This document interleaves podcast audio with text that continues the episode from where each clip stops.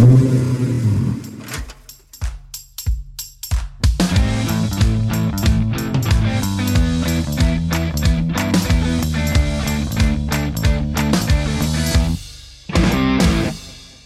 chers passionnés. Aujourd'hui, nous allons découvrir le besoin derrière l'émotion racine du dégoût. Puis, comment être plus souvent en joie avec l'aide de la préparation mentale. L'importance de connaître les nuances du dégoût pour passer de l'écœurement, de la lassitude à la joie avec la préparation mentale. Avec l'importance de connaître les nuances du dégoût pour passer de l'écœurement, de la lassitude à la joie et la motivation. Comment entretenir et provoquer l'émotion de la joie qui nous amène à la motivation et à la confiance en la vie. Le dégoût peut discuter et pourtant très important, puisqu'il donne le message de sortir d'une situation qui peut devenir toxique. La joie, quant à elle, motive et élance dans la vie. Je vous laisse découvrir un survol de ces deux émotions durant le dialogue entre Victoire et Joy, qui se retrouvent au creux de Janto, au bord du lac, pour déguster les fameux filets de perche. Bonne écoute. Salut Joy. Salut Victoire. Alors dis-moi, je trouve bizarre que le dégoût fasse partie des émotions racines. Je comprends l'aversion envers un plat ou une poubelle qui est restée des heures au soleil. Par contre, je ne comprends pas bien comment cette émotion peut être l'une des couleurs primaires des émotions. Peux-tu m'en dire plus, Victoire, s'il te plaît? En effet, le dégoût est une émotion de répulsion et d'éloignement. Elle sert à protéger notre nature et à éviter la contamination ou la dilution de notre énergie. De par son origine, elle est liée intrinsèquement au sens du goût. Toutefois, la signification du terme s'est depuis considérablement élargie. On peut ainsi être dégoûté d'un projet ou qu'un projet ne se soit pas concrétisé, d'avoir laissé passer une opportunité, de la réaction d'un proche et bien d'autres possibilités encore. Ah, ça me dit quelque chose. En fait, on ne parle pas que du gustatif. On parle aussi de relation à une situation ou à une personne. Si c'est le cas, le dégoût peut aussi bien être provoqué par des aliments, des odeurs, que par des situations et événements qui vont provoquer chez nous un certain rejet, que l'on sache ou non pourquoi. Exact. Lorsque la cause du dégoût est clairement identifiée, il n'est généralement pas problématique. Il s'agit simplement d'un message qui nous permet d'identifier qu'un aliment ou une situation nous dérange et qu'il est nécessaire de l'éviter à l'avenir alors cette émotion est passagère et purement réactive. Ah, je commence à cerner. Donc, si j'arrive à répondre avec facilité à cette question, c'est que mon dégoût est purement réactif ou passager? Et si je ne le détecte pas, alors que se passe-t-il? Dans la mesure où tu as du mal à le déceler, cela indique une forte résilience. En d'autres mots, une certaine endurance à vivre avec ce dégoût.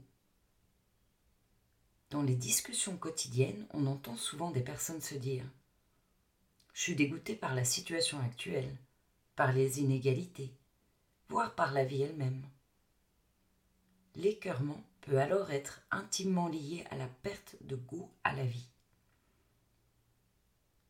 Ah, c'est ça. Je saisis l'importance de cette émotion maintenant. Waouh, effectivement. J'ai souvent entendu, même dit parfois, je suis dégoûté suite à un événement du style. On était dixième sur une spéciale au Dakar. Et le lendemain, au bout de 5 kilomètres, on a la courroie de distribution qui a lâché. Et celle de secours aussi.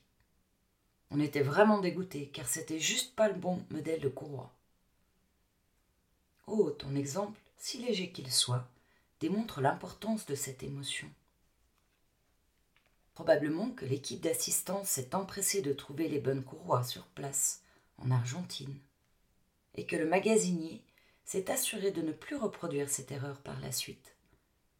Dans d'autres situations plus vagues, comme le fait d'être dégoûté de la vie, il est aussi primordial d'identifier ce qui cause l'aversion. Ce sentiment qui même aller jusqu'à te donner l'envie de vomir.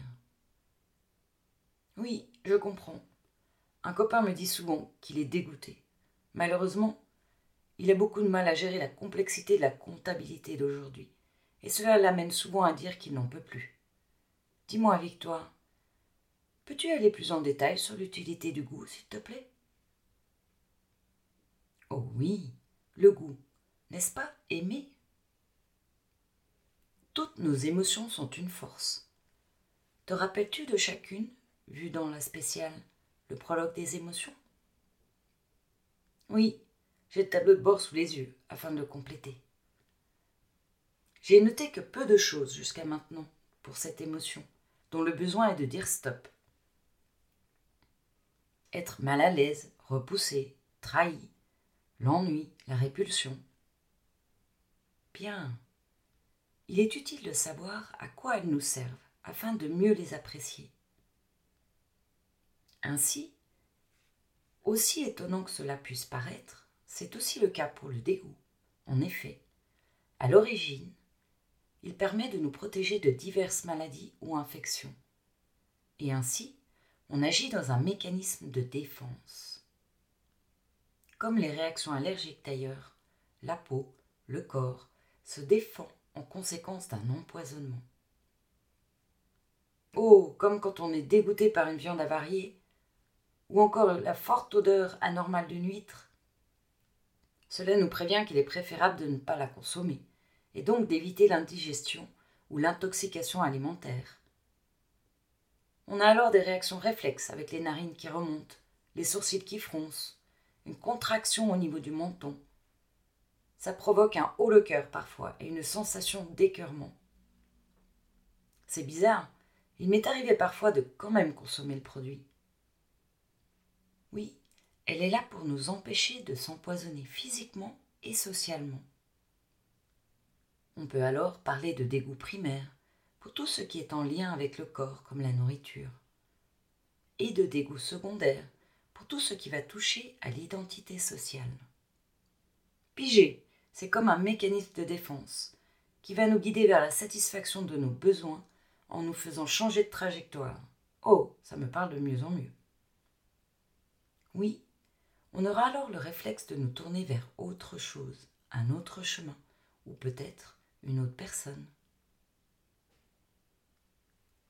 En résumé, nous avons vu que le dégoût est une émotion primaire qui nous met dans une position de rejet face à la cause pour nous en protéger.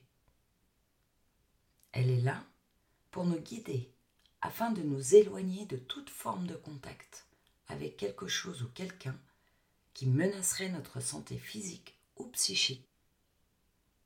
On peut donc assimiler le dégoût à ce que nous percevons comme nuisible pour nous et qui pourrait nous menacer.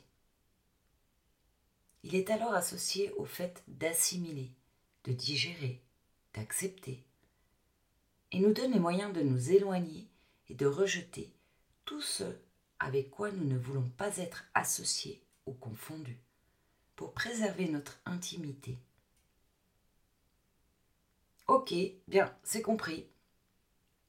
J'ai mis à jour mon tableau de bord et je serai plus attentif la prochaine fois que cette émotion se pointe, comme à travers la lassitude. Bon, passons à autre chose que la tristesse cette fois. J'ai besoin d'un break. Ça bouscule quand même d'apprendre tout cela. Parlons de la joie, Victoire, tu veux bien? Oh oui, avec grand plaisir. La joie est une émotion qui confirme qu'on se trouve en mouvement dans un vecteur de sens. Elle indique la compatibilité entre ce que l'on souhaite et ce que l'on a dans l'instant présent. Elle facilite alors l'accès au mouvement et au sens. La joie est reconnue par certains experts pour être la seule racine des émotions positives. Tip top ceci. Ça fait du bien de parler d'enthousiasme, de confiance, de motivation.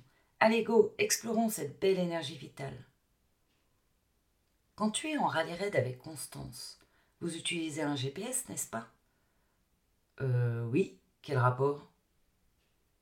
Laisse-moi te raconter une petite histoire. Le GPS est l'un des outils récents le plus facile à utiliser et très précis. Ah oui, je suis d'accord. Bon, il nous manque Constance pour ce sujet.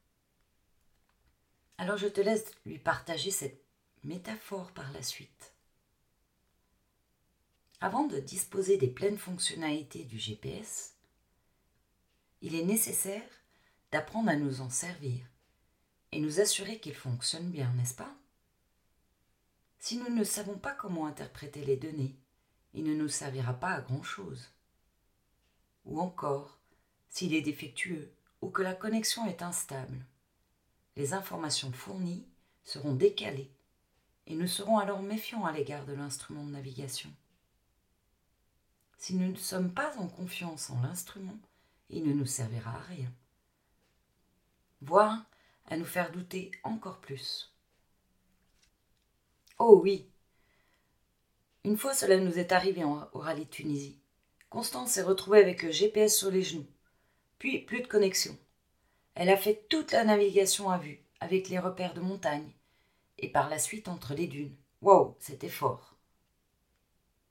On n'avait pas le choix de prendre le risque de perdre beaucoup de temps et d'énergie à chercher notre chemin. Cela a provoqué beaucoup d'anxiété avec le sentiment de ne pas savoir où aller. Pour Constance, c'était une expérience de navigation incroyable. Et le plus beau, c'est qu'on a fait un super résultat, guidé parfois par les fumées et les poussières des autres concurrents. Merveilleuse expérience que ça a dû être, et un sacré défi à relever pour Constance chapeau bas. Eh bien pour nous, l'être humain, c'est la même chose. Nous avons un GPS permanent, toujours connecté aux émotions primaires. Il est précis, fiable et garantit une aventure mémorable. Il nous guide vers nos objectifs si nous apprenons à l'utiliser correctement. Je te donne en mille, Joy. Ce sont les émotions. Oh, j'adore. Je vais noter de suite cette métaphore dans mon carnet de bord. Et je ne manquerai pas de la partager à Constance. Elle va adorer. Oh, ça fait du bien de se remémorer ses souvenirs et de passer à l'enthousiasme. C'est fort agréable. J'ai beaucoup aimé apprendre des émotions négatives. Mais là, je sens ma vitalité de suite remonter en flèche. Je me sens à nouveau exaltée. Tiens d'ailleurs, comment marche l'épanouissement? En premier, Lorsque tes buts sont bien ciblés, qu'ils sont clairs et qu'ils génèrent un sens important pour toi, les émotions s'organisent alors naturellement selon une structure qui t'amène vers l'inspiration, l'excitation et la motivation. C'est comme un chef d'orchestre qui coordonne les interactions entre les émotions négatives, positives et leurs mouvements. Ces dernières communiquent ensemble dans le but de faciliter l'accès au mouvement et à l'énergie vitale, afin d'affiner la précision du pilotage du cerveau et d'efficacité de l'action. Donc, plus nous sommes dans l'axe de notre objectif et plus nous sommes animés par le sens? Oui, c'est la raison pour laquelle plus nous nous éloignons de notre objectif, la source de notre vitalité, et plus les signaux émotionnels négatifs tentent de nous réorienter. Nous signalons que nous empruntons la mauvaise direction. Donc les émotions positives, comme la passion, la motivation, sont les moteurs de notre vitalité de notre bien-être? Oui, et comme on l'a vu dans la spéciale objectif, plus nos objectifs sont clairs et précis, et plus le moteur sera puissant. Oh, un objectif clair et précis comme une Formule 1 De la même façon que les phares dans la nuit qui nous éclairent vers là où on veut aller? Oui. Par contre, les émotions, qu'elles soient positives ou négatives, ne nous indiquent pas comment aller vers notre but. C'est pour cela que chacune a son rôle pour nous réaligner sur notre chemin vers ce qui est bon pour soi. Ok, quand c'est enthousiasmant, c'est le bon chemin vers mon objectif de cœur. Et quand c'est un peu plus lourd en énergie, je sens mes épaules un peu plus basses, en avant, une pression dans la poitrine, cela demande à ce que je réajuste ma trajectoire. Cool. Je note ça dans mon carnet de bord, dans la partie astuces en cas de besoin. Super, Joy. Pense aussi que tu ne corriges pas la trajectoire de la même façon quand tu es à 50 km/h ou quand tu roules à 300 km/h. Voilà, pour ce voyage du dégoût à la joie, ou on pourrait aussi dire de la lassitude à la motivation.